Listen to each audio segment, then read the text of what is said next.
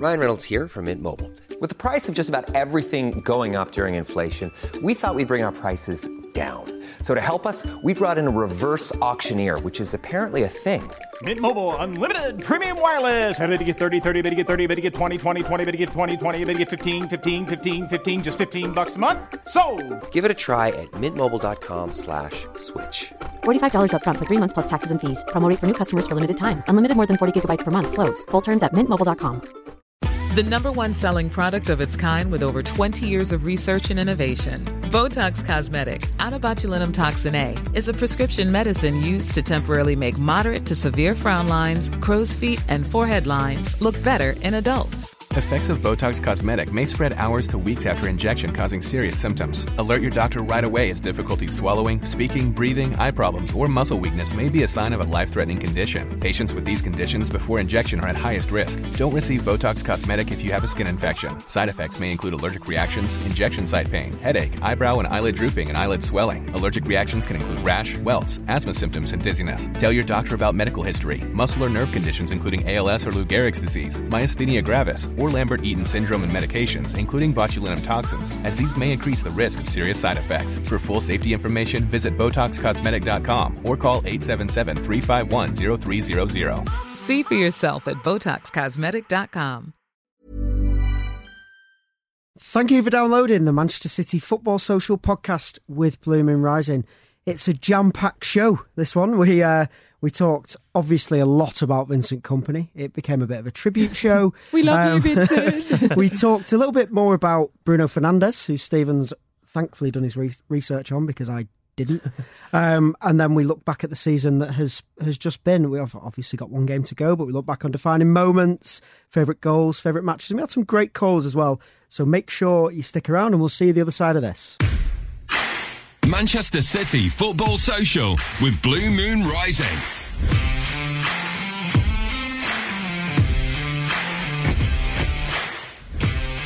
Good evening. It is Tuesday night and it is the Manchester City Football Social, and I still have a massive smile on my face after a certain man scored a certain goal last night, and of course we will be talking a lot about that tonight. Joining me in the studio, as always, it's the lovely Adam from Blue Moon Rising. Good evening, Adam. Hello. Yeah, I've also got a massive smile on my face somewhere under the exhaustion. It was draining, wasn't it? But it was good fun. I think we're also later on going to be talking about our defining moments of the season. I think that might have been stolen though last night. So yeah, we'll have to get our thinking caps on there. That one might be gone, but yeah, should be a very fun show. We've also got Ste McInerney, of course, esteemed company there. What a name today as well. Hello. That's why I chose that channel name a long time ago. But hello, you all right? Yeah, yes. Of course you're all right. Do you know what? I think I am. I say I've got a massive grin. I think I'm okay. I'm definitely okay. So I think you're all right. I think everyone's all right in the blue half of Manchester at the moment. But guys, if you're listening to this, if you want to call in, don't forget you can on 0345 111 7625 87711 on the text as well. And hello to the people watching on YouTube as well over there. Don't forget you can get involved. And I want to hear what people think about Phil Foden playing yesterday, and maybe if Vincent Kompany deserves a new deal after his heroics yesterday. Yes, we are indeed live on YouTube tonight, which is a weird one because I usually like coming into the studio, you know, just in scruffs with my hair pulled back and all that, but I felt like I had to make somewhat of an effort tonight, gents, so thanks for that. No, it's kind of strange that you're back, Stephen, so yeah, it's nice. Say hello to everyone. Missed that camera over there. Good. And what a time to go live as well. Obviously, we're going to start tonight by talking about last night. Obviously, it was a huge game. It was a game that City needed to win to stay in with the lead of winning the title at the weekend. And it was a stubborn Leicester side, probably is fair to say, gents. Yeah, they were good. I mean, I was talking about them today and I thought, do you know what? Sometimes you have to give credit to the team that kind of put you out for a little bit. And as I said last night during the game, in any other season, in any other context, against a team that's currently got the third best form in the league, if it had ended up a draw, you would accept that, you know, in general. When you looked at maybe potentially 13 wins out of 14, if it had gone to a draw last night and if we win the last game, you go, that's not that bad a result because that's how good a Leicester team they are. And Leicester, I thought, generally showed some very encouraging signs for next season for them, which shows showed once again how big a win this actually was for City. This was a team that came at us with no fear, with loads of energy, loads of very good, exciting young players, some that I would love to see in a City shirt, if I'm being honest. Ooh, we'll get onto that later. Well, hello. Ooh. But in general, I like what Rodgers has done there already. But once again, we've matched this intensity, this kind of like... They had no worries at all, Leicester, and the fact that we can match that kind of their intensity and match their kind of carefree spirit and still come out on top, given the pressure on us, it just shows how good this team is at the moment. How were you feeling during that sort of, especially first part of the game, Adam? Well, first of all, I thought Leicester were exceptional last night. I was almost really surprised because they had a bit of a weird start to the season, didn't they? Rodgers has come in and obviously done a really good job of turning that team around, but I thought they were really good. Top six side kind of quality last night. The back four was brilliant. Maddison and Choudhury were really good. Yeah. I thought they were really good, but like Stephen said, to be able to go match that again, we've already had it with Burnley, Palace, United, the Spurs game, United, and now into this Leicester game. It's just showing how strong that team is. It's crazy. You know, this run includes United, Arsenal, Chelsea, Palace, Spurs. It's just unbelievable how good this winner wins is, and to only concede 3 goals as well. Like, people are really underplaying our defensive record throughout this run. It's like, it's because everyone's rightfully, to be fair, been, you know, going crazy about Van Dijk and so on, but they've totally forgotten that this City team largely don't concede chances and pretty much rarely concede goals. So, like, it's really genuinely been underappreciated how good it is. And I don't know about you guys, but it's felt like during these games it's been horrible. The anxiety's been awful. Yeah, you feel like you're like, oh, are we not playing that well? But then you look back at full time and go, once the storm's calmed, you're like, actually, we controlled the game. It just doesn't feel like when you're ready, doesn't it? That's like in that United game. Yeah. Like, for the first half an hour, you were really nervous. And when you look back, you think, why was I nervous about that? Yeah. It's always the half an hour point where it's been turning recently, hasn't it? We've started to get, grow into the game and start to turn the screw a little bit. And it felt like the goal...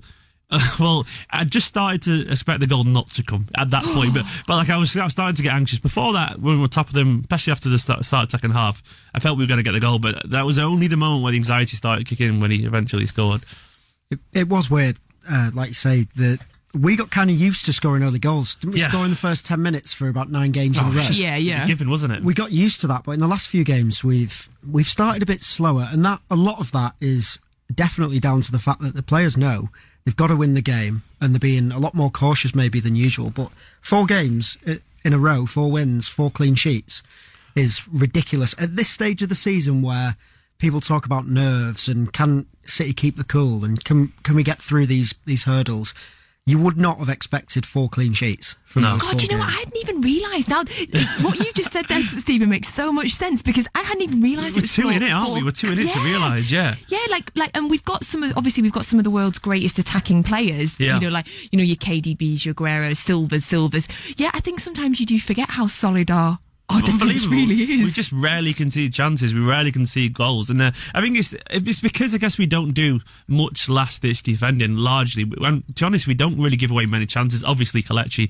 being a massive blue there did us a favour last night. But other than that, in general, we were largely comfortable. I can't think of many saves Ederson had to make, and we're talking about how good Leicester were, And it shows it all. Like, we're redefining what good is against us. Good is just looking positive as opposed to creating loads of chances. And it's not to do a disservice Leicester at all, but it's just genuinely that's how stubborn and how strict we are with our defence. It's like basically organisation winning out over endeavour, and we don't need individual moments of brilliance. So there was that great block from Kompany early on, of course, but in general we're just so focused and so organised, and that's why we're favourites at the moment. Do you even care what the performance was like yesterday from us, or what it could be on Sunday? Is it just the results that matter to you right now?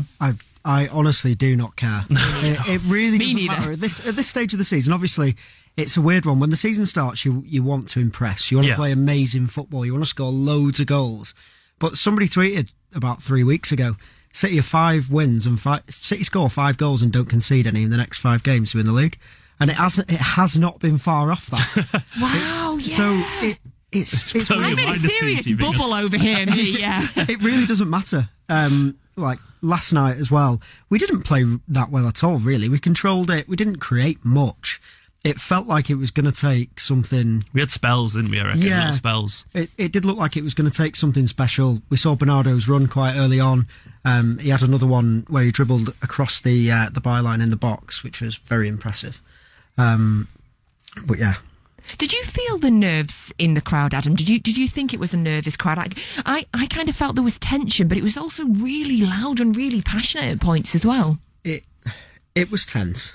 It was tense. It just is, isn't it? Because like Stephen said, you start thinking, oh no, is the goal going to come? What are we doing? What's going on? Yeah. But one thing, I thought the ref last night was actually all right. However, he made it more nervy because he was giving everything to both teams. He was giving the tiniest of little fouls or anything, and it was just stopping the flow of the game. And I thought, we need to get into a rhythm. But... can I just say the Mike Dean moment at the end where essentially when the full-time whistle blow was incredible. He walked over to the corner, got his spray out and everything, marked out one line, marked 10 yards back and then marked out another line, then just blew his full-time whistle, which is incredible. I absolutely love that as much as I despise that man. It's genuinely brilliant at the same time. But that's Mike Dean in a nutshell, isn't he? To be honest, emotionally during the game, I've always got everything wrong as well. But then you think, do you know what? He was actually all right, to be honest, last night compared to his usual standards. Yeah. I was sat in the media a bit yesterday as opposed to my season ticket because my brother-in-law went in my season ticket seat. I'm so kind to him. And so when you're in the media bit, you get little TVs in front of you, so you get instant replays, which obviously is so different from when you sat in your seat. And there was a couple of occasions where I looked back at the replay and I was like, oh, I did actually get that right. But you know everybody else in the crowd is thinking, no! In the crowd, you think everything's wrong. You're like, no, it's apparently. It's like, no, you didn't. No. But that's I guess that's the joy of being a fan, isn't it? But I don't know, in terms of the performance, it doesn't, going back to that, I don't think it really matters. Nothing really matters. It's draining to watch. It's horrible to watch, yeah. It's really draining. Do you guys feel like proper knackered? Like emotionally drained, yeah. I feel like hungover, and I didn't drink a drop. I think Adam is hungover. Oh, he definitely is. I might be, sorry. It felt like relief last night. Yeah. The reason we ended up, like there's loads of us ended up going out after and having a bit of a celebration was because it just felt like a big relief. Last home game of the season. I said to you two before we came on air, it felt like the end of the season. But it isn't. That's what we got to remember. Absolutely not. But it just felt won the league. It felt like a relief that it was just...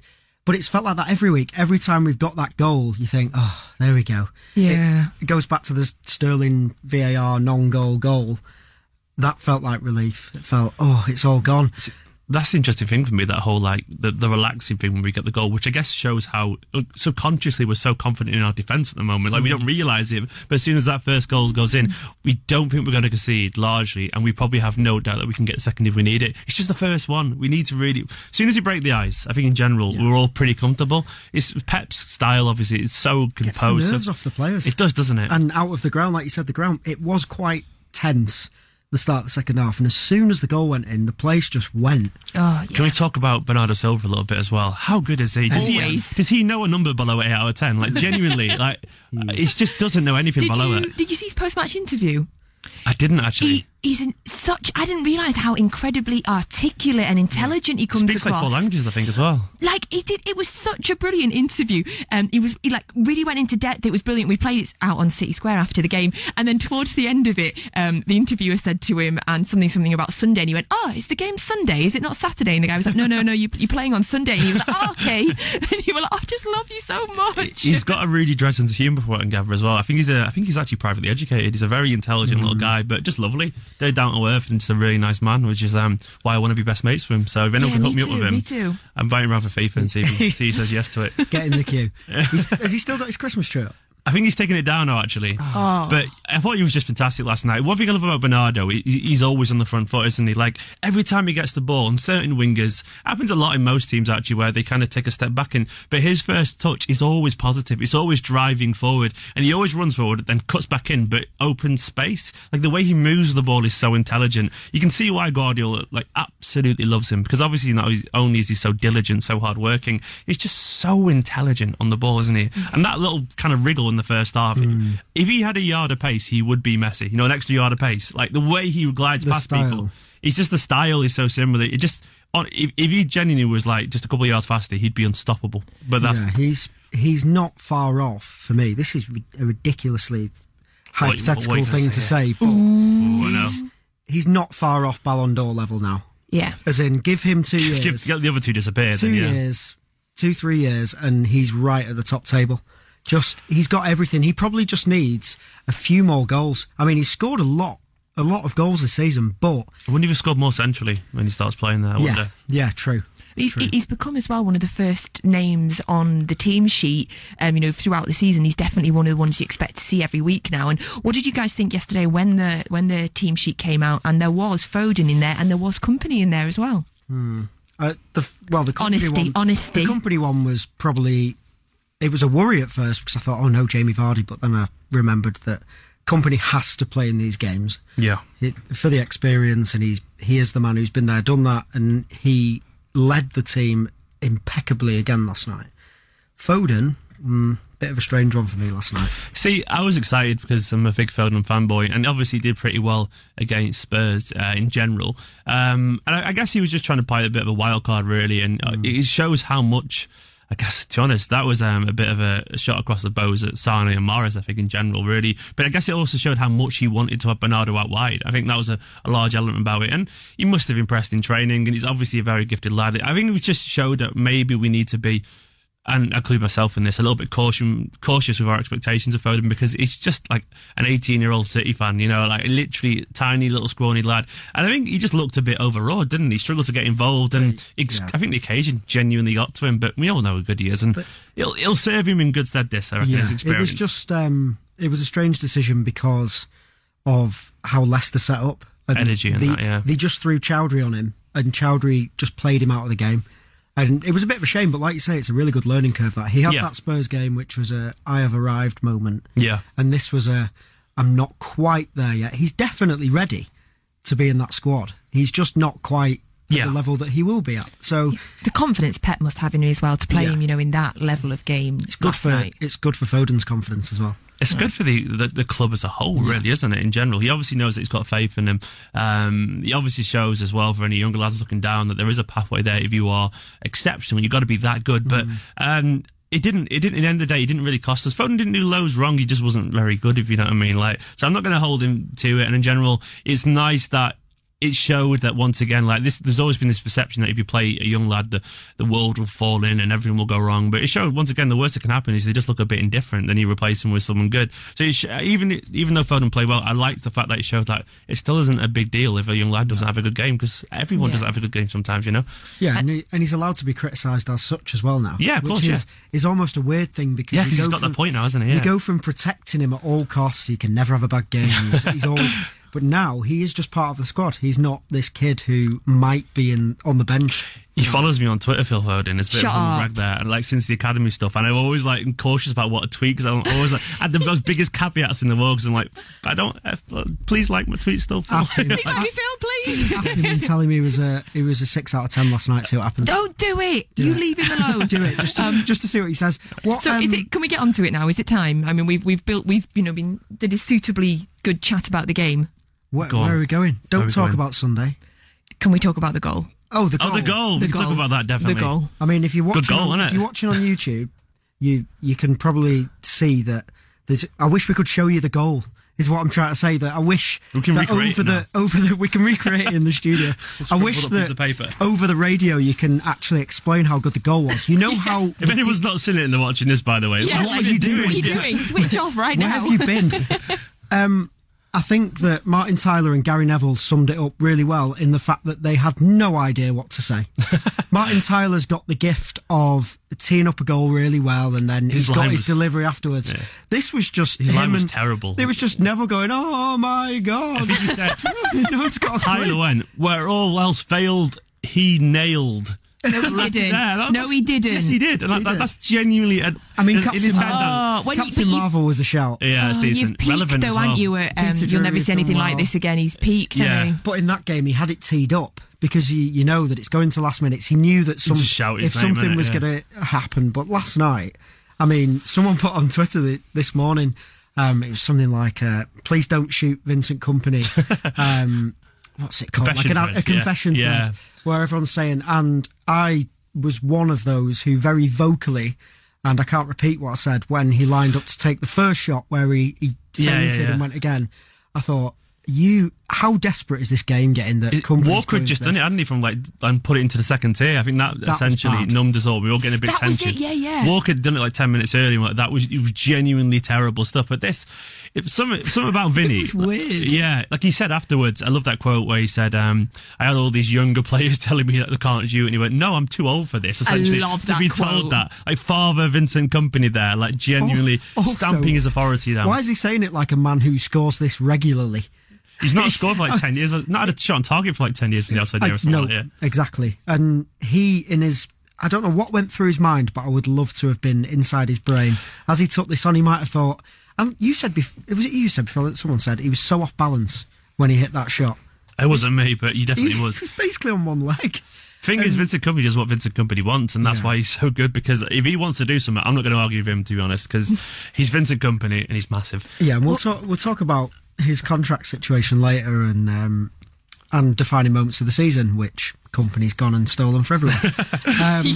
But it was one of those moments that you can't quite believe that you've seen it. And I was convinced something was wrong with the goal as well. When something seems so unbelievable, I was expecting something somehow to be called back. I've been burned so badly from the VAR in the Spurs game that I just didn't accept it for about 5 seconds before I eventually just screamed. I was full on mouth open, in shock for a minute. It was funny because the reactions, being lucky enough to see that live and then watch what happened afterwards was watching what happened afterwards was just as much fun as seeing the goal live, because you had on one hand you had people whose chairs had broken because everyone was all over the place, but there was a bloke stood behind me who did not make a noise and just stood there with his head in his hands. Just no one had any idea what they'd just seen. It was utterly ridiculous. It was absolutely magical, and I feel like we could dedicate an entire show to it. Coming next week. But yes, sadly, this is our last show of the season, and there's still so much more to talk about. I'm sure that we can pore over that Vincent Kompany goal a little bit longer. I'm sure you'll all indulge us a little bit more on that. We're also going to have a look at rumoured players that are going to be coming into City next season, and also, does that mean that some players are going to be on the way out? We've also got David, who is on the phone, who we're going to speak to when we come back in a second. And you are very welcome to ring up and speak to us as well. 0345 111 7625. We'll be back in a second. Hey, I'm Ryan Reynolds. Recently, I asked Mint Mobile's legal team if big wireless companies are allowed to raise prices due to inflation. They said yes. And then when I asked if raising prices technically violates those onerous 2-year contracts, they said, "What the f*** are you talking about, you insane Hollywood ass?" So to recap, we're cutting the price of Mint Unlimited from $30 a month to just $15 a month. Give it a try at mintmobile.com/switch. $45 up front for 3 months plus taxes and fees. Promo rate for new customers for limited time. Unlimited more than 40 gigabytes per month. Slows full terms at mintmobile.com. Say hello to a new era of mental health care. Cerebral is here to help you achieve your mental wellness goals with professional therapy and medication management support. 100% online.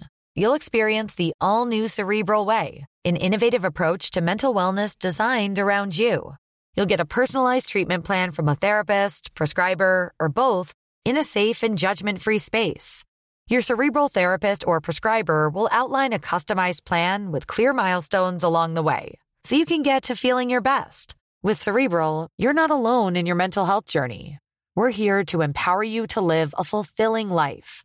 So take that first step towards a brighter future and sign up today at Cerebral.com/podcast and use code ACAST to get 15% off your first month. Offer only valid on monthly plans. Other exclusions may apply. Offer ends July 31st, 2024. See site for details. How would you like to look 5 years younger? In a clinical study, people that had volume added with Juvederm Voluma XC in the cheeks perceived themselves as looking 5 years younger at 6 months after treatment. Look younger, feel like you. Add volume for lift and contour in the cheeks with Juvederm Voluma XC. Reverse signs of aging by adding volume to smooth laugh lines with Juvederm Volure XC. For important safety information and to find a licensed specialist, visit Juvederm.com. That's Juvederm.com. Not for people with severe allergic reactions, allergies to lidocaine, or the proteins used in Juvederm. Common side effects include injection site redness, swelling, pain, tenderness, firmness, lumps, bumps, bruising, discoloration, or itching. There's a risk of unintentional injection into a blood vessel, which can cause vision abnormalities, blindness, stroke, temporary scabs, or scarring. Talk to a licensed specialist to find out if it's right for you. Second. Manchester City Football Social with Blue Moon Rising. Hello there and welcome back to the Manchester City Football Social with Blue Moon Rising on XS Manchester. My name is Ste McInerney and I'm here with Natalie Pike as ever. Hey Natalie, you alright? Hello. And the wonderful Adam Keyworth to my right over there. We're also live on Blue Moon Rising YouTube if you want to go watch us as we say all this. I'm waving at a camera that you can't see but listen, but you will if you're on our YouTube channel. So go over there now and have a look. We're going to be talking about absolutely loads of things. There'll probably be about 10 billion more mentions of Vincent Kompany's goal, of course. And we'll be talking about Vincent Kompany's contract, some transfer rumours and defining moments this season, absolutely loads more. But we're going to start with Vincent Kompany because this show essentially is dedicated to him, let's be honest. It's the Vincent Kompany tribute hour. Right, I'm going to put it out there, simple as this. Vincent Kompany, new deal, not yes or no because that would be very boring radio, but more. Go on, what happens? After last night, yes, for me. Go on, Nat, what? Yeah, I mean, win? Absolutely 100%. Yeah. Do you want to get, should we get, we've got a lovely caller on the line called David, who wants to talk about Vincent Kompany. So let's get his opinion. Yeah. David, do we give him a new contract? I would, yeah. Yes. Without a shadow of a doubt. Even if he's only going to play 6 or 7 games next season, just to have a player like that around the club, you don't realise what a player like that, he's like gold dust, isn't he? They're very hard players to get like that. They're very hard to come by. He's the last of a true great leader. But you want about your Tony Adams and, you know, your Patrick Vieira and your Roy Keane. He's in that bracket. They're very hard to come by. There's not many leaders in football anymore when you look around. So I would, from that point of view, I think you've got to, because he's just been, I think he's arguably the greatest player in the club's history now. And I know people say Aguero and Silva, but he's more than just a player. He's like an ambassador. He's not only embraced the club, he's embraced the city as a whole. Oh, yeah, he's a man, isn't he? Yeah, when you look at what he's doing with the homeless issue, and he's more than just a football player. He's become... He's got a love affair with the city, hasn't he? He's fallen in love with it, and we're falling in love with him. He's brilliant. He's just... You know, I just think... Me personally, we've got to find a way of keeping him on, but I'm not too sure Pep will. David, he's a serial winner. Where does he rank? Where does Vincent Kompany rank in City's greatest ever player debate? Well, for me personally, I know look, it's a very hard debate because my dad's area had the likes of Lee Bow Summerby, and you know, my dad loved Mike Doyle. He was he was like what Vincent Kompany was. Mike Doyle, I never saw him play, but apparently Mike Doyle was very similar to Vincent Kompany. He had blue blood in him and he hated United. He just hated United. So it'll be very interesting to see what happens with Vincent, because I'm not too sure Pep will keep him on. That's the only... Because he's a serial winner. Look at 30, as much as we didn't like the guy, he knew when to let certain players go and they'd had the time. That's what winners do. There's no sentiment in football. Me personally, I'd keep the guy on for another year, because I think he's invaluable to have around the place. We'll see. I think Bernardo Silva has been outstanding this season. He's my player of the year. There was shades last night when he was jinking on that area. He reminded me of King Clancy. He's rocked him on his right and he's gone past him on his left. It's brilliant to watch. Oh, I wanted him to score that so much. So we'll see. But for me personally, we've got to try and find a way to keep him on in some sort of role, because we know he can't play 38 games in a season anymore because his legs haven't got it anymore. But last night, his passing was absolutely outstanding from the back to Bernardo Silva. He must have done about 4 or 5 passes to him. Brilliant passing the ball. The only downside for me at the moment is there's a big question mark for me on Leroy Sané, what they do with him. Because there was a moment last night I thought Pep was going to sub him back off again. He's got attitude problems and we'll see what happens there with him. I think he could go. Allegedly. I'll be on the Sané side. Well, I don't know. I think Pep, for me, he doesn't like slouches in the team. There's a reason why he's not been picking him, and there's a reason why he won't drop Silva, because he works as you know what's off. He likes hard-working players, and I think Sané's got to step up to the plate a bit more than what he's doing. But we'll see. But let's try and get Vinny a new deal. Definitely. He's brilliant. He's a legend. He's a hero. Let's hope he stays. Whether he does or not, we don't know. But I hope he does, because I think, me personally, I think he's the best I've ever seen as club captain. Probably, I've had some great ones. You'll know Natalie in the time, like Andy Morrison, who've come and gone, but they never did it in the top flight. God bless them. You're being judged in the top flight, going for big titles. That's where the best of the creme are fighting to be the best. And for me, you know, he's got it, and he's almost glorious captain now. I would 100% imagine he is. No, but thank you, David. Thank you so much for calling us. We really appreciate the call. You're all welcome to call as well. 03451117625. And you know, just call up and profess your love for Vincent Kompany. That's absolutely fine. I've been doing it all day to randoms. Just going through the phone book if that still exists, just ringing people.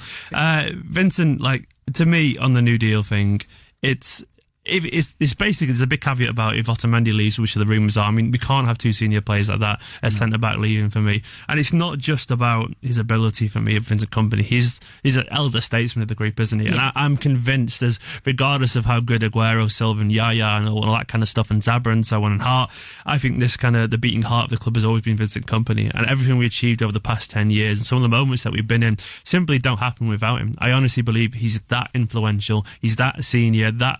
Yeah. Exceptional, that I genuinely believe he is the cornerstone of our success just as much as everyone else. He's the cake, and everyone else is these glorious toppings on top of it. Like, he's just phenomenal. Bernardo said last night about the effect that he still has on the dressing room. Yeah, and that's the thing. And I know that in years gone by, he almost not lost that level of respect in the dressing room. But there were other players around him who were of that age. He's now the oldest member of our squad who plays. And. There's a reason. How old is he now? 33, 34. Young, he's young. 35? 33, he's young. He's young. Fernandinho, Silva about to turn 34 pretty soon as well. They're all the same age, aren't they, those three? But there's a reason that he's played the last 5 games now in a row. He's a big games player, isn't he? Yeah. And he hasn't played for a lot of the season. Everyone thought, is he even going to play ever? He's now playing ahead of Stones and Otamendi. Yeah. And there's a reason he brings that experience. He's just got the head to get us through those games, those tough games. Pep trusts him. The fans are all behind him. It just fits, and I can't see any reason why we can't give him a year. We wrote on our notes, like, is there any room for sentiment when chasing success? And I actually think the answer to that is yes. I think sentiment's really important. I think nostalgia and sentiment, all that kind of stuff. I think in general, having that cornerstone there, someone who essentially, he's like a comfort blanket, isn't he? When he's there, it's a company, you trust him. I know, so just cuddle him, give it a comfort blanket. But in general, having company there makes us all feel better. And largely, having him around the squad, you just know that there is a good egg there, kind of leading them well. And I would have him round even if he played 4 games a season. Yeah, just for the likes of Eric Garcia. I mean, he's done it this year. Yeah. That's what he's done. Rolled him out in May and April. Exactly. April and May. And there's no reason for us not to do that. And the one thing that worries me is him going somewhere else. I don't want to see him. The Zabaleta thing was different because he still had a fair few years of football left in him and he had to go and play. And he left at the right time. Yeah. Pep kept Puyol on until he was 36, 37. And that's the one thing I would disagree with David, that Pep does have a record of keeping those leaders about, and there is no better leader than Kompany. And we've already lost Hart from that spine. If Kompany goes, it's Silva and Aguero. Yaya's gone, Zaba's gone. It's then Silva and Aguero, and there's even talk of Silva might be off. And is there any room for sentiment? Yes, but Vincent Kompany is not in our squad because of sentimental reasons. Yeah. Right. He's there because he's club captain, and when he plays, when he's called upon, he will provide. And also as well, would you not want his eventual successor being around him for another year? Because look at what Bernardo's learned from David Silva being there, and look at what I presume the number 6 that'll come in next season will learn from Fernandinho. You want these players to have a year with the people who get the club. It's so important. Exactly. And I hate to say, but the red side of Manchester, Ferguson did that really well in terms of showing, you know, the new lads what the old lads did, and that is genuinely important, because Kompany literally is the only guy who predates the takeover these days. He was there when we were there, you know, like he was there essentially when we didn't have all those riches and so on. I know it was only just there, you know what I mean, but he bought into a very different club with no idea what was about to happen, and he really is Mr. Manchester really in that team these days, other than, I say, Phil Foden obviously, but Kompany, like in general, He's just important. He's important to the dressing room. He's still good enough, in my opinion, to play for a little bit longer. And given the fact that I think, honestly, Otamendi might go, I don't want two new centre-backs next season. I think that's a bit too risky. I think just experience him as number four. Maybe he's playing second and third choice every now and then, depending on who comes in. I think that would be crucial. And David was right, though. He's the best representative we could ever hope for. He's probably the best representative at any Premier League club who, on and off the pitch, he is the player. Oh, a United fan said to me this morning, you just cannot dislike Kompany. You can't, because of what he does off the pitch. It doesn't matter who you support. You look at what he's done, especially with this whole homeless issue that he's trying to tackle himself. It's just a marvellous thing to see, and I do not want to see him turn out for another team next year. And I don't think we will. His tears last night were probably as much the relief and what he's done the back end of this season against the odds. I'm hoping that's where the tears were coming from instead of the knowledge that this could be it. It's because I wonder if he's thinking maybe it could be, so he just kind of got overwhelmed. He's an intelligent guy. He plays out all the scenarios in his head, and obviously I felt it was also a lot like it was probably a lot of you know, for him, he'd love to play every game. I'm sure he would, but his body hasn't let him. You know, his mind certainly wants to play every game, but his body hasn't let him. So for me, that was almost like an outpouring of emotion for him in, like, I want to play every game. Everything at once, I reckon. Yeah, just everything. So when I've done this and I've scored this goal too. And like David said, he's immersed himself in Manchester. He is Manchester. He's Manchester culture. And I think, you know, I think we owe a lot to his beautiful wife as well, to his beautiful wife, Carla, who's it seems to have really immersed him into and made him Mancunian. I was going to say, if that was the end for Kompany at the Etihad, what a way to go out. And just to, it's shades of 2012, the header against United. It's just one of those moments that he's never going to top that now. No. He never, ever will. Does anyone celebrate better than him as well, by the way? Oh, he doesn't know what to do. He has no idea. He jumps and then last night he screams and the veins pop out his head, and it's just amazing. It's like, he celebrates like us, doesn't he? Like in the crowd. So obviously we're talking about, will he get a new contract? As far as I'm concerned, Vincent Kompany can do whatever he wants. If he wants to stay and have a playing contract for the next 10 years, I would give him one. Other people are being linked to the club, though, and we do have a gentleman in the studio with us who thankfully has done a full lot of research on Bruno Fernandes, who is being linked with the club. I hope you're talking about Stephen, because I haven't done it. Adam, what do you know? Right? Stephen, you did a whole video on him today for your YouTube channel, so tell us about him. So rumours are he's coming. Yeah, rumours are quite strongly from loads of reputable journalists that he's coming, and I think in general it shows that we're planning for life, potentially after Gundogan, potentially after David Silva. And what I like about Bruno Fernandes is that, and I said this kind of speculatively to people on Twitter and they pretty much confirmed it's true, is that he just seems to be very similar to Kevin De Bruyne, which is one of the highest compliments you could ever give to someone. Incredibly direct. He's scored 31 goals this season. He's had 48 goal involvements in 51 games. He scores for fun. He's very like to the point in terms of the way he just runs forward. He pays a killer pass. He scores goals. He can take penalties, which is nice. How good would it be to have someone like a 90% penalty conversion ratio? Because Aguero, Sergio, he's not that great in general. And I think having someone next season, when VAR comes in, there'll be loads of penalties, I guarantee you. The amount of penalties is going to double next season. Yeah. And having someone. Do we need him? Well, I think there is rumours that Gundogan could leave, of course, obviously, because he's not signed a contract yet. David Silva, there was that crazy rumour that came out of nowhere over the weekend about him going to Japan, which is so crazy that you start to pay attention to it. I just don't think David Silva will be a starter next season, and that's not a bad thing. He will be not phased out. That sounds horrible, but he'll be used sparingly, I think. Yeah, just probably more sensibly. And I think Bernardo will play on the right still quite a lot, to be honest. I think Bernardo's just so good there that he'll play him there. And Bruno Fernandes is 24, and pretty much everyone in Europe wants him at the moment. And a lot I've seen of him, incredibly exciting player, like genuinely top class. And the last top class player we got from Portugal wasn't too bad. Not a Portuguese player. I thought we were going to Mangala. No. Portuguese player. Is it shades of Lampard with Fernandes? Well, he's broke his record, hasn't he, in terms of the most goals ever by midfielder in Europe. So, are you likening him to a Lampard-style player then? Yeah, it's very direct, gets forward, goal-scorer, incredibly good finisher. Yeah, takes penalties, but left-footed, right-footed crosses, the lot. Just supremely hard-working as well. And genuinely, Guardiola to a T. The perfect age for us to be buying a player. 24 again, that age where they're not quite there yet. He's played in Serie A as well for Sampdoria and Udinese, so he went 2 years over there when he was younger, came back to Lisbon and looked absolutely fantastic for them. Pretty much carried the team really there, for what I can gather. I just hoarded all the research I could inside a week, and he just looks so exciting. Like, if the rumours are true, he's a very exciting addition to the squad potentially. And how, if he was to come, how would you envision what would be our strongest 11 set up? Because I'm struggling to fit everybody in. It's probably going to be, I think, honestly, he'll carry on with Bernardo on the right, which is not good news for Mahrez and Sané because it means Sterling on the left.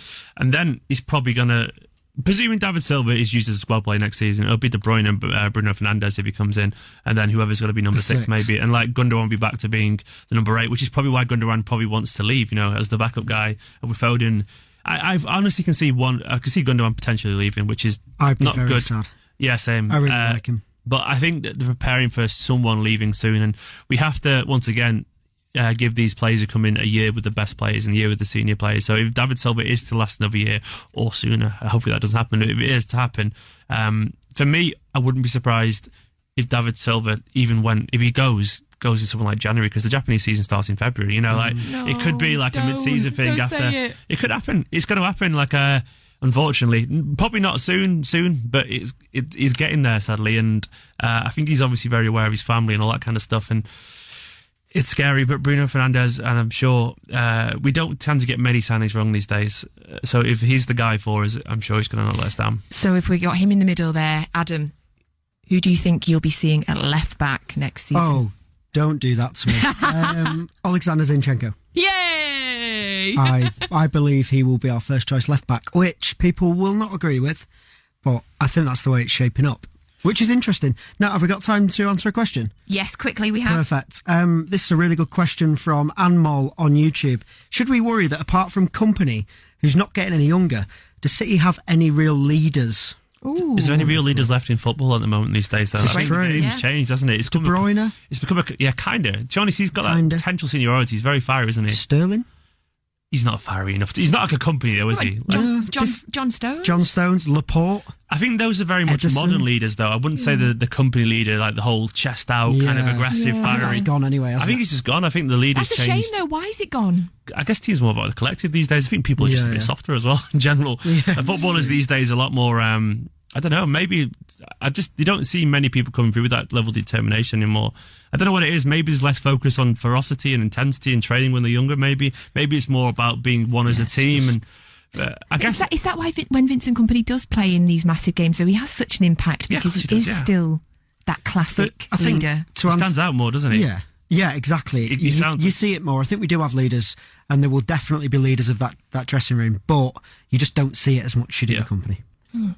Oh, I'm feeling slightly heartbroken now about the idea everything that... Everything you know is going to go. Yes, exactly. I was watching clips of 2012 before, looking at how young Aguero looked in the face. Like, don't ever tell me that he's leaving. Never. Right, when we come back now, we're going to start looking... because it is the last game of the season, obviously the season is not over yet. We are not counting our chickens in any way. We still have a massive game at the weekend, but we want to look back at defining moments of the season. So do give us a text, 87711, and tell us your favourite goal, your favourite match, your unsung hero, and choose a defining moment of the year, perhaps, that wasn't last night. Manchester City Football Social. Subscribe to the podcast now and never miss a show. Manchester City Football Social with Blue Moon Rising. Good evening and welcome back to the Manchester City Football Social with Blue Moon Rising. I'm Adam Keyworth and I'm joined by Nat and Ste. We've basically just talked about how good Vincent Kompany is for the last 45 minutes. So we're going to do a little look back on what has been an extraordinary season. We know that there's one game left to go in the league and we've got an FA Cup final. Just end it here, I reckon. Yeah, let's just end the league there and just write it off. We're going to be looking at defining moments, favourite goals, your favourite match this season, and an unsung hero instead of a player of the year. If you want to get involved, please do. Text us on 87711 or give us a tweet at MCR Footy Social or at BM Rising, or drop us a comment on YouTube. Let's start. So many options there. There are a few options. No excuse not to contact us. Get involved. Let's start then with defining moment of the season, caveat, you can't choose Kompany's goal from last night. Sorry. Okay. The big one for me initially, it's quite obvious, was the Liverpool game. And I'm going to use that as a whole because it wasn't just the individual goals. To me, what defined that game was the belief it put into the crowd in general, because obviously at that point we could have been 10 points behind if we'd lost that, I think, if that was correct. Points. And obviously when we went 1-1, I think we all feared the worst, and I felt the swell in the crowd again. We got up and then Sané obviously scored the winner, but that wasn't a pretty game of football in any way, shape or form, and that's what usually punctuates City's displays, like moments of beauty. This wasn't that. This was grit, determination, this was battling, this was Bernardo Silva being the running man, this was just sheer determination that got us over the line. And honestly, to me, the season turned on that point, because if we had drawn that game, obviously Liverpool go off, they're unbeaten potentially still, they probably walked to the league. But for me, that was the defining moment. There's loads of great moments, but I reckon that one was so key for me. We've had a text in, but it's got no name on it, so do put your name in so we can give you a nice shout out. And they've put, for me, the season defining moment has to be when we lost to Newcastle, as that was the moment we all thought our title hopes were over. But when Liverpool drew to Leicester the following day, it definitely brought the belief back that we can win the title, and we haven't got the points. Where the winning run started? So it's 13 games now. Thanks, Newcastle. This is a good shout, and away from the Premier League, this is Krim on YouTube, who said Raheem's penalty in the League Cup final was a defining moment. That was huge for him. It was huge for him, and that was basically what started this immense run, really, apart from like you've just said, the Newcastle game, so I've just ruined that one for myself. And we've had another text. Curtis from Manchester said, in my opinion, obviously the win over Liverpool was crucial, but I think the 6-0 game against Chelsea has been overlooked and massively underappreciated. That gave us a huge morale and confidence. Yeah, put the fear in, didn't it, for everyone else there? He's ruined my favourite match for the... Curtis! Curtis, come on. Don't steal that.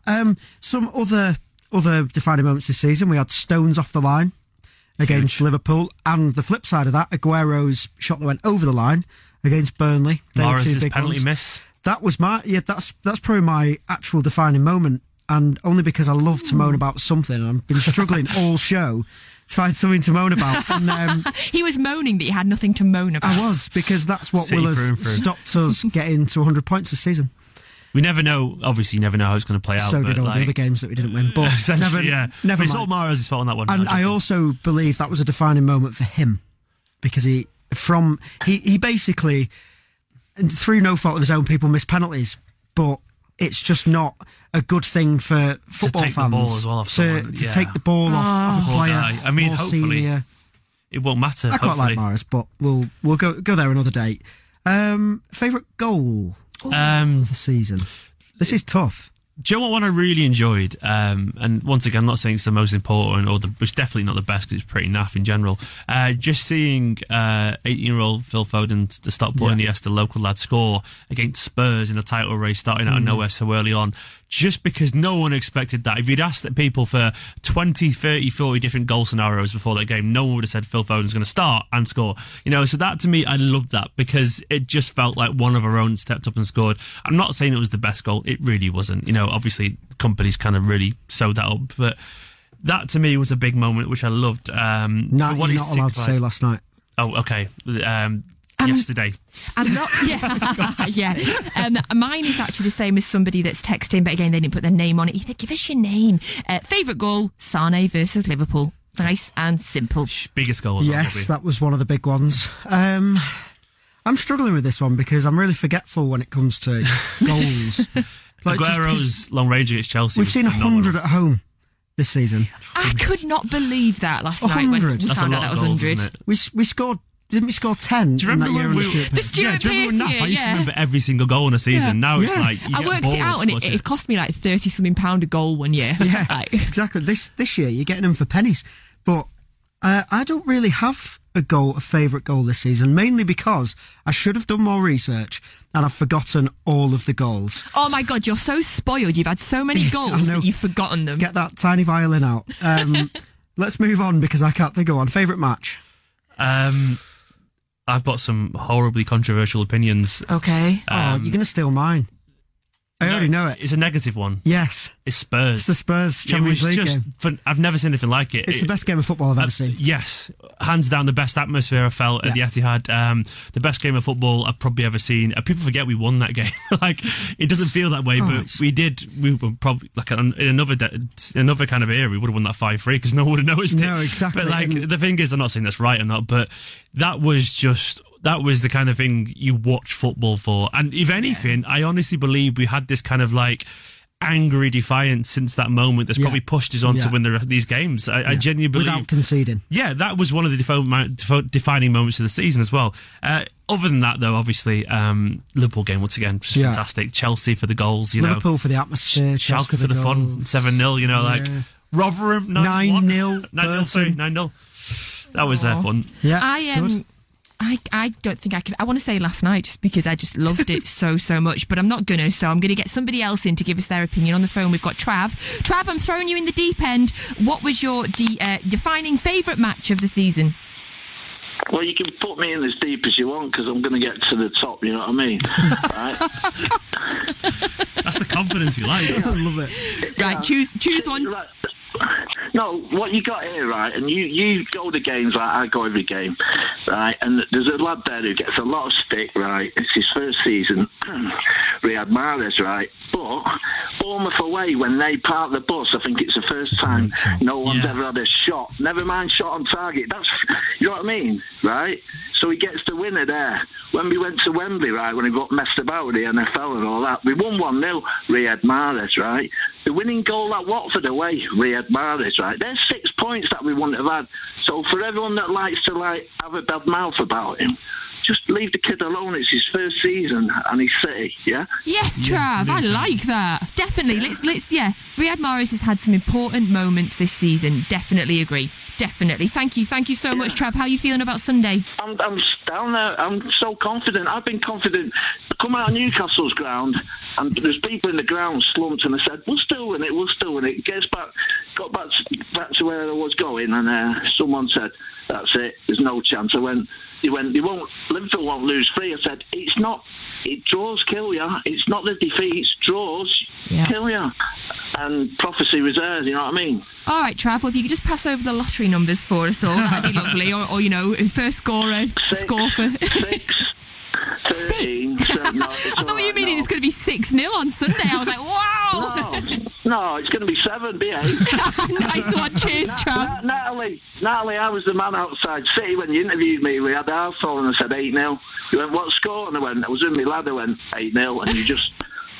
And that was about 4 years ago. Was that going to give you a polite smile, yeah. Trav, thank you so much for calling in. What a brilliant call. Love Trav, I love that. I love a bit of sticking up for a player. Yeah, I love that confidence. It's so un-City. I love it. Yeah, that's weirded me out a little bit. Final one, unsung hero. So not player of the year, or it might be your player of the year, but the unsung hero. Ederson. Yes. Ederson Moraes. I think what he transmits to this team in terms of confidence is just... You can't put a price on you can, I guess, 30-something million. But in general, like, he's so valuable to the composure of our team because he is this just incredibly relaxed sedative at the back that just calms everyone down. I love him. I think, as well, it goes underappreciated how good he is at reading the game as well. Like, even last night, the amount of times he rushed out and won the ball, you know, at defenders' feet. They're the saves that Ederson makes because we don't have to make... Largely doesn't have to make many saves because of how good we are defensively. Ederson saves and me in terms of how he reads the game and how he wins. I'm not having that he's unsung. He was the goalkeeper for in the Premier League Team of the Year. I think he's pretty sung. He could win Golden Glove. Well, I guess he's just surrounded by Aguero and Sterling and Bernardo. And they're the three you're not allowed to choose. Fernandinho and Laporte and like... I don't know, there's so many. What are you having? I'm having Zinchenko. Oh, what a guy. Fantastic. Just absolutely love the guy. You know, what is his position? Like, what is his natural position? Because it's left-back, isn't it? Left-back now. But now he's a left-back, yeah, I guess. Now he's a left-back. It's just insane. He's slotted into that position when we needed him and he's made it his own. And now you've got, you know, Benjamin Mendy, who, when we bought him, was one of the best left-backs in the world. Obviously, he's had his injury problems. And you've got Zinchenko claiming his place now. It's like a story of positivity, isn't it? Essentially, that anyone can be like they can do what you want. Essentially, if you've got the right attitude, and that's why he's probably going to stay next season and be there because we don't forget. It's just not mentioned much that I guess because we moved on, that he was nearly sold in the summer to Wolves, and he said, no, I'm going to stay here. I'm going to stay here, I'm going to play. And he's just such a nice lad, and he really lives life to the full, and such a good little player. Like, I don't think he's anywhere near the final product yet, but the fact that he's even in contention, the fact that he's even here involved in this squad, the fact that he's probably, hopefully, about to win maybe another, you know, Premier League winners medal, it's just... He's honestly a shining example. A guy who was meant to come in, be part of the team and be sold on for profit for the CFG group. No. And now he's part of the team. He's forced his way in there. And inspirational, isn't it? And he's going nowhere. I've cheated and I'm going for Aymeric Laporte. So that is definitely cheating, isn't it? That not is cheating. At all. But in a season where Van Dijk's won Player of the Year, and probably rightly so, Laporte is the only other defender in the league that's on that level for me. We've had a text in from Patrick who said his unsung hero is Gundogan. Good shout. Very great nice. Shout, yeah. Before we go, Nat, I know that I've tried to avoid talking about it. How are we feeling about Sunday? Did you hear the massive breath Sunday. That I took in there? Do you know what? I think we've been honest, we're less nervous about Sunday than we are the other games. I feel know why. Calm. I feel calm at the moment. It's one more. I'm just so excited for one more. Because the worst feeling to me is, I'm not sure if you guys agree, is the feeling of what could happen after if it happens. And knowing that it's going to be over on Sunday either way, it's just so nice. I can't wait for it to be over. Yeah, likewise. I can't wait. If you're not at Brighton, the next best place to be is City Square. There is going to be 10,000 City fans watching a live stream. We'll also be doing a full City Square show that me and the gang present. And bad news, Adam's just found out. Yeah, sold out in like 3 hours. We'll be on XS on Sunday night after the game, whatever happens. Oh, but gosh. If we don't win, you will not see or hear me. Adam is going to be drunk on XS on Sunday night. Stop it, my mum's going to shout at me. Right, if you are watching on YouTube, thank you so much, but do stay with us. We are going to carry on also for the podcast. We're going to do a little bit of an extra, our 30-second question. We've had a couple come through on the text as well. I want to say a big thank you. This is our last Manchester City Football Social of the season. Guys, have you enjoyed it? Have you had a good time this year? It's been wonderful. I want a second season. Yeah. Yes. We demand a second season. Yeah, thank you very much to everybody that has listened, that has phoned in, that has texted, and especially to those people that have subscribed and listened to us every single week. We very much appreciate your time. We know there's a lot of podcasts out there, and we appreciate that you've chosen ours. So thank you. Hopefully we'll be back with you next season. Thank you very much for all the contributions for tonight. Blues, come on Sunday. Come on. Manchester City Football Social. Subscribe to the podcast now and never miss a show. Thanks for listening to the Manchester Football Social. Hope you enjoyed the show. This is the bit where we talk through all your kind of questions for the 30-second challenge as well. Don't forget, by the way, if you are new to the Manchester City Football Social, even though it is the last one, still click subscribe because you never know when it's going to pop back up again. But we've got loads of your questions that have come in via the YouTube comments over on Blue Moon Rising. We're back. We are back on YouTube. We're back live again. I better put my headphones on. So put your faces on and everyone. Look great for the cameras again. Pretend and we like each other quickly. Yeah, I've got hide it if you're going. I've got some questions. We've stopped arguing now that we're back live. Right, where should we start? Let me have a look. We're doing 30 seconds? Yeah, 30 seconds. I get the timer ready, hold on. So I'll ask it and then you two just... And then I'll hit the timer. I didn't draw a point at someone who's going to answer. I'll point at someone. Yeah. I'll give the name. Let's go for an easy start. Are you ready? Will Phil Foden become City's next cult hero, Stephen? Yes, because everything is set up for him to be City's next cult hero. In general, he's going to be here for like 10 to 15 years. He's going to be probably one of our all-time leading appearances. He'll score absolutely loads of goals because he's a 20-plus goal season kind of player when he gets his seniority there. Fantastic, supports a club, a local lad, incredibly gifted player, and he'll be basically the poster boy for Manchester City for many, many, many years.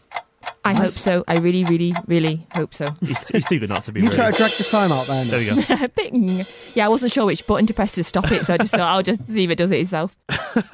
This is actually, I'm going for this one. It's very difficult. Sorry, guys. Oh no, it's for Adam as well.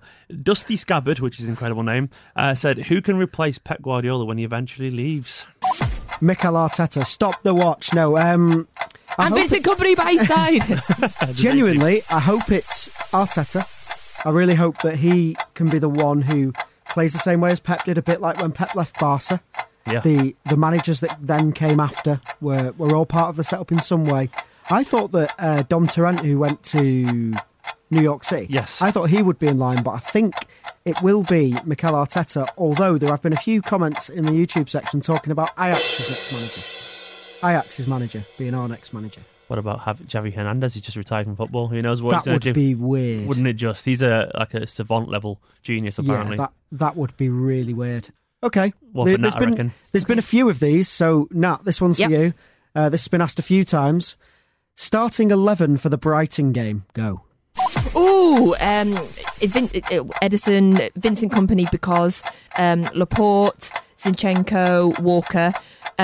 Do we know if Fernandinho and KDB are fit? I don't think they'll be fit. De Bruyne is not fit. Fernandinho? Say no. Gundogan, both the Silvers, Aguero, Raheem and...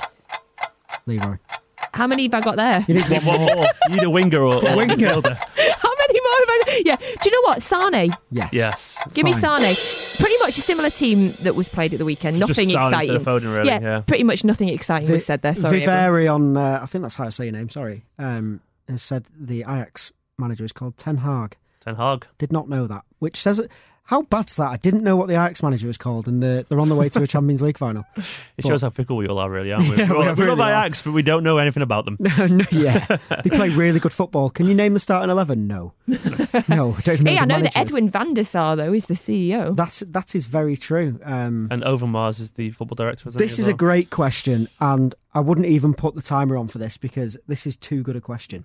The UK Gaming Studios on YouTube, this is a sensational question. You've bigged it up here big time. If you could change the natural position of one player at City, which player would it be and what position would you move them to? If you could change the natural I know my answer already. I'm going to make it even harder. You can't say Ederson. Oh, I've got to say left back. We need one. Ederson to left back. Oh, that's interesting. It's really good. So what does that presume? That they have the ability to actually, like... We're giving them the ability to... Be somewhere else. To play. It's weird because then they're just a different person, aren't they, really? So I don't know, I'm confused. So, I would say Bernardo trained as a false nine.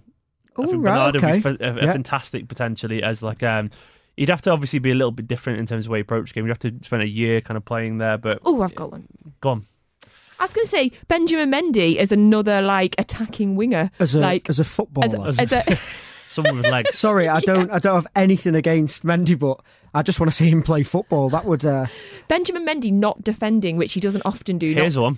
I think this could actually happen. Kevin De Bruyne might end up being a number six. Oh yes. I think he'll end up being there. I think. Imagine a future where Bruno Fernandes does come in and we see maybe Bernardo Silva and those two in midfield. De Bruyne, he's tenacious, he's got the physicality, he's a bit of a leader, and he's obviously got the passing range. I would not be surprised if he plays there. I read an article today about what City's 11 could look like with Fernandes in the team, and one of the people had De Bruyne sat there, yeah. I think he will be. I think that one is not beyond the realms. I would play John Stones as six. Because that's a good shout. Yeah. I just love watching John Stones in the middle of the park, black boots, long sleeves, no gloves. Yeah, I love watching him. I think he's got the pace, the 360. I just love the way he plays a pass. I love to watch, just because he always opens his body out, even when he's not playing the ball to the right. It doesn't matter what pass he's playing. He just has a really nice stance. So for visual purposes, I want to see John Stones at six. I'm sensing a slight crush on John Stones. It's understandable. He's a very beautiful guy. Slight. No, he'll never be Sergio Aguero. That's true. This is from MVW on YouTube. Is Alderweireld the obvious choice to replace Otamendi? Hasn't he got a release fee clause or something like that? Cheap, one of the best around, and wouldn't block Garcia's development, like signing another young centre back. Why does he need a replacement? Haven't we got enough there? I don't think. I just feel like centre back isn't a position that we need to focus on. We need four, I guess, don't we? I'm not convinced either, Nat, but I think we will go and get one. Yeah, I think it's I would personally. This is why I'm not in charge of the transfers.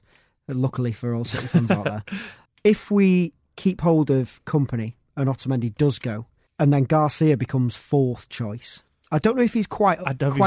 No, I think he's too young. But at fourth choice, albeit that Pep does rotate his centre backs quite a lot. Kids should always be like fifth choice, I think, until they're ready. Alderweireld is a great shout though. He's a decent short-term thing, and he's played more than people expected this year. Very solid. What about Sandler? Where is Felipe Sandler in the pecking order of? I think he's going to go on loan next season, isn't he? I think they basically bought him in to be that guy who went on loan, but he got injured. I always see him knocking about at City Square. Actually, big fan of City Square. Who isn't? Yeah, there you go. 10,000 people on Sunday. Woof. Yeah, I know. I'm really looking forward to that now. Alderweireld will be good. I don't know if he's the obvious choice, though. Who would be your choice? Obviously, Delete. Yeah, throw £1 billion at Delete. Yeah. Or Koulibaly's really good. He's good. The Napoli dude. I think we'll end up going for like Harry Maguire, though, genuinely. I got a feeling we'll go for that, yeah. Oh, that's the rumour flying about at the moment. I'm still upset. Sure, he was good last night, actually. He was actually good, and he's very comfortable on the ball, which I'll give him. I don't think he's clumsy. He does look clumsy, but... Ben Chilwell, yes or no, by the way? Yes, for next season. I was yes, and now I'm no. I was really impressed last night. I was no, now I'm yes. It's not that. It's more like Zinchenko's just done so well. I just think Mendy needs a season. I genuinely don't think Mendy will be here. Really? Yeah. I think he'll be here. I don't think we'll be able to get rid of him. To be fair, you can't sell him. No one's buying him. Yeah. Nobody would buy Benjamin Mendy right now. You'd be stupid to, because he's not proven himself to be able to be fit. So I think Pep's just going to get his arm around him, get his head sorted over the summer, come back, have a fully fit season, and be the player that we want him to. I hope so. But that's it, lads. That's that for your bonus content. Thank you to all of you who have. I forget we're on YouTube tonight. And I'm like scratching. Yeah, we are live. It's because we usually be doing the podcast extras just without a camera, but no, it's been a lovely show, lovely season. I'm feeling a little bit sad now. I said I wanted the season to be over. I don't think I mean it. Yeah, I know. The comfort of the studio. I'm not in on Friday either. I'm just going to stay here, actually. You're in on Friday? This is my last one. Yeah. This is my last one. I'm just going to camp under the desk and see what happens. Yeah, on Friday I'm hosting a tribute dinner to the 99 team. Oh, very nice. Soz everyone. Where's that? At the stadium. I think it's for like special invited guests. Oh. It's like competition. It's like competition winners and stuff. And yeah, I mean, where's the competition?